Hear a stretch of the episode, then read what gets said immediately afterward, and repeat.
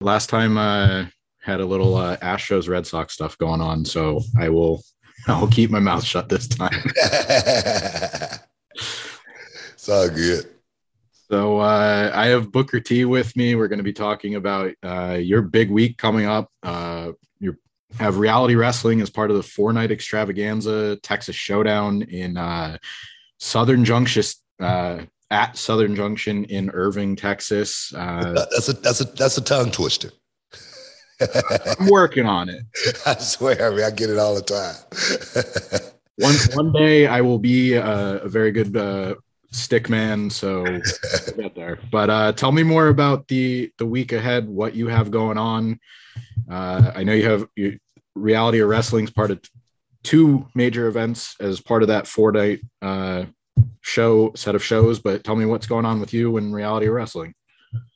Uh, we're going to be teaming up with um, World Class uh, Championship Wrestling down in Dallas, uh, doing a cross promotion. Uh, I'm trying to um, exhibit, display the best talent in in Texas, um, show what Texas wrestling is all about, as well as um, you know um, put on a couple of events that know, I think people are going to be really interested in. Um, the Sherri Martel Classic, as well as um, on that Sunday morning um, breakfast you know, with the legends, um, talking, you know, great stories, um, honoring Black Bart, a Texas legend who um, has given so much to the business. Um, and those Texas legends, they just don't get um, the recognition I think they should get. Um, because, man, those guys, they were the carpenters uh, who laid down that foundation for people like myself and my brother to actually, you know, you know, get into the business. I talk about Sherri Martel being the legitimizer uh, for Harlem Heat. You know, I always wonder if we would have been as popular, uh, if we would have made it as far as we did without Sherri Martel. So I, I say to honor, you know, uh, you know, the, the past. I think that's what this uh, WrestleMania weekend is going to be about for reality of wrestling and uh, world class championship wrestling. I, I say this a lot, and you know, I, I, talked to JBL not too long ago, and he's one of the like best examples that I can use. But using like your generation, the current generation, to learn about maybe that, you know, 70s before that generation, like Mildred Burke, I didn't know much about, and he would always say on commentary like, "Oh, Mildred Burke," like that was like his, you know, it was just kind of like a tagline. But then NWA brought back the title and they're bringing back the Burke. And I was like, first person I thought of was JBL because he was all, you know, that was his way of educating people. So uh, I appreciate that you're also, you know, using your platform to educate about the past because there's, you know, wrestling didn't start with WWE. Like some people might not realize that as silly as it sounds, but uh, what's the biggest thing you want people to take away from this weekend? Specifically you know you mentioned black bart and sherri martel and their influence on your career but what do you want people to take away from the weekend if they're in dallas or if they get a chance to check it out you know maybe online Man, um, I appreciate uh, what you just said there. Um, as far as um, those guys, you know, the past, you know, talk about JBL, you know, mentioning and bringing up Mildred, uh, and that's what this thing is all about uh, for me. Um, hopefully, they'll take away, you know, from these two events, saying, "Man, um, maybe we do need to, you know, take a look back and and see, um, you know, the the founders, you know, the guys who um, created the blueprint for what wrestling was really all about." Because that's how I learned. Um, I learned, you know, from, you know, um, you know, my brother driving, me sitting in the passenger seat, and Black Bart sitting in the back seat, you know, spitting knowledge. I learned from, you know, peeking around the curtain, watching guys like Black Bart and, you know, Manny Fernandez, you know, go out there and, you know, create magic. What a crowd actually sometimes wanted to, you know, start a riot. You know what I mean? So to hear the stories on Sunday, that's going to be really, really cool. Um, Eh, but but on, on on Saturday to see the ladies take center stage, that's going to really be awesome because the winner is going to you know be a trailblazer, uh, the first you know Sherri Martel Classic winner, um, the inaugural winner. Um, that may catapult them to the next level. And there's so many really really good independent um, ladies out there on the scene right now. For us to actually us being reality wrestling and world class to get a chance to present something like this is going to really be awesome. As well as um, Thursday night um, and Friday morning, we're going to be actually um, uh, doing some stuff. Myself, RVD, um, will be uh, putting the band back together. You know, the, like the Eagles. You know, Hell Freezes Over uh, tour, one night only. Um, it's going to be a, a, fun, fun, fun time uh, more than anything. Um, just get in the ring and show my boys and my girls that um, that Sensei can actually still go out and create magic.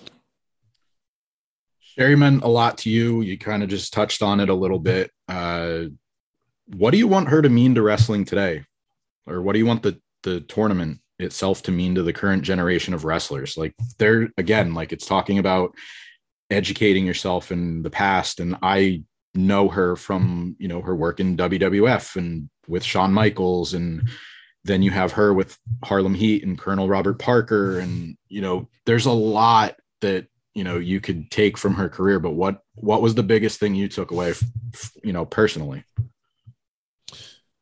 You know um i watched sherri uh, well before she was you know with Shawn michaels and you know um all of that. And i watched sherri's career you know from you know when she was a vivacious young um, you know little girl getting into the business and and uh, turned into you know one of the best the business had ever seen um, from a um, believable character every time you saw her you know do her stuff. Um, she morphed into so many different characters as well um, over a career um, and i just wish that they uh, there again um, look at the history and go back and try to figure out what made Sherri so special. How did she get to the point to where you know she was you know um, considered Hall of Fame material? Um, why are we still talking about Sherri this many years later? Um, how do I get to that point? And I think that's what a lot of young guys these days need to really challenge themselves um, on, opposed to just going out and thinking about the matches. Not just thinking about the matches, but how can I how can I make history um, in this business and be remembered throughout the the, the, the annals of time? Um, I think that's what uh, uh, this thing is all about, and I think that's what I try to create. You know, with um, every young person that I work with, and just let them know there is no glass ceiling. This is your moment. Um, the Sherri Martel Classic. This is your moment. Go out and seize that moment, and let the world see how good you really are. Sherri was a 2006 Hall of Famer and another big milestone in your house. Sharmell 2022. Yeah. The Queen gets her, you know, gets her induction next weekend. Uh, you get to celebrate her as a peer. You're you're always very complimentary. And when we've talked in the past, you know, it's very much a team effort with reality of wrestling. You support each other what what's the most important thing she added to your career or what do you hope fans watching now get to you know realize like how impactful she was herself on the wrestling business? Well i mean Sharmell, she definitely uh, she broke into the business on her own. It had nothing to do with me. Started back in wcw when she uh, you know was one of, part of the nitro girls um, that thing lasted for so, only so long, and then um, she transitioned into wrestling. Um, and, and and the thing is, she's always done wrestling uh, from a perspective to what she just like dance, uh, just like when she was a beauty queen, she just loved it. Um, and whatever position she was in, she wanted to be, be the best that at that role, and until something else better came along. Um, I, I always told Sharmell, I say, uh, maybe uh, I remember when she um, uh, went to WWE and uh, when when the company closed, and you know she went down to the PC and she started training. Um, she was in the class with Brock Lesnar and John Cena and Batista and all those guys, and um, she ended up um, tearing her, her, ACL. and And I told her, I said, "Baby, I, I, just don't think you were meant to actually be a professional wrestler. Um, that doesn't mean that you don't, you know, you know, should be in this business. That don't mean that you don't have a spot." And then she tried to figure that part out. And, and for me, um, um, as far as being a part of my career, um, I was I was going to quit uh, the company. Um, actually, I was I was tired of, uh, because I just got married, Sharmell and I, and I, and I just didn't want to be on the road. And, and they said, why don't we bring Sharmell on, on board as well? And, and and Sharmell came on board, and I was like, wow, okay, that's pretty cool because we get a chance to be together. Uh, more than anything. I remember Sharmell and I, we slept in the car one night because we had about five hours before our flight. We didn't want to go get a hotel. And I was like, man, Sharmell, man, she's ride or die, man. That's my chick right there. So for me, um, Sharmell has always enhanced me. I mean, ultimately, um, I tell people all the time the King Booker run, that that run, um, that gimmick, um, the people never would have saw King Booker uh, if it wasn't for Char- my, my queen, Queen Sharmell. If it wasn't for Sharmell, that that wouldn't have never happened. And that's that's the that is the 100% God's honest truth. Um, she extended my career at least three um, three to four years, and um, and and those three to four years were the best three to four years in my wrestling career, and I give her a whole lot of um, props, uh, the ultimate props. Um, now her going into the Hall of Fame, uh, and I appreciate um, what they're doing for her because uh, every um, reunion, whatnot, when they bring people back, Sharmell has never been brought back for anything, uh, but to be brought back for the ultimate recognition, thing, "Man, we really appreciate everything that you did for the business, everything that you gave. Uh, we really appreciate it, and this is the way we're gonna thank you for it. I appreciate that more so than anything. Yeah, and I will note uh, two things. First, uh, she's the second black woman ever in the WWE Hall of Fame. Jacqueline was the first. Ethel Johnson was a legacy induction, but you know that's wow, that's like a huge. I didn't even know. I didn't even know that, man. I didn't even know that. You know, I never thought about it, but it's a huge honor for her, man. Uh, it really is. Um, just because there again, she, I'm, I'm sure she wondered. I'm sure she she's thought about it when when when when when other people are brought back. I'm sure she has. Um, and this right here, I think that's what made her feel so happy uh, about um, that phone call. Uh, as far as her getting that nod, uh, man, what a moment! What a moment! Yeah, yeah, quite quite the accomplishment. Uh, like I said, you guys get to celebrate that that together. You get to celebrate her. It's a great weekend. Um, and then you talked a little bit about what she added to the to the King Booker run. Uh, that showed a lot of her range, but uh, maybe some people don't know. And you know, the end of WCW mixed feelings depending on who you are, but I always enjoyed her role as Paisley because it showed some of that range. It was a little bit more comedic. And so if I don't know if that's on Peacock or the network, but you know, that was always some some of the fun stuff if you want to take a look back at that. So you spoke about how fun the Boogeyman feud was, but uh any other standout moments for you, whether it was one of your own matches or just one of the WrestleMania events that you've been on that, you know, you really just were like, man, that that match is hard to follow, or I'm glad I got to see it in person. Anything like that come to mind? You know, I've never. um It's only it's been a few matches that uh for for myself that that I really think about and I remember uh, for myself. Um I really, you know, don't have a whole. I don't have any re- really you know big WrestleMania moments for myself. I, honestly, I don't, and and I and it's like that for most of my matches. I, I, don't remember a whole lot of my matches because always say I never wrestle for the memory for myself. I always wrestle for the memory for the fan to have. Um, I was just doing my work. I was just you know the, the carpenter um, working on, but you know guys, um, guys like you know Shawn Michaels and the Undertaker. That's a match that really stands out for me, just because. Um, I'm a trainer. I'm a I'm a teacher, as well as I'm a student of the game. And then I watched two guys, you know, like Shawn Michaels and, and The Undertaker, both guys, you know, together, they're about 100, 100 plus years old. and they go out and they perform better than everybody on the card. And they, they create a story that's so compelling that every everybody is on the edge of their seat at the end of that match. And I and I, I implore young guys to go and you know, watch what these guys um, did in the middle of that ring from a Shakespearean uh, Romeo and Juliet, a Phantom of the Opera perspective, and made that make that crowd feel a certain way. And then you can go all the way back to you know Steamboat Savage and um, WrestleMania three uh, and find the same you know um, you know compelling you know story being told to where you, eh, there again by the end of it, you're on the edge of your seat. So I'm, I'm thinking about matches like that that really make me feel a certain way inside. Um, there again, from a teaching perspective, to where these young guys can go out there and look at it and say, man, this is what I got to do to get to that level. Um, not taking, not knocking, and you know, because I, get, I have a lot of hot takes. Uh, uh, uh Never. but but normally uh, my hot takes are to try to, you know, school someone on how they can be better. They they don't realize it, but that's not one hundred percent.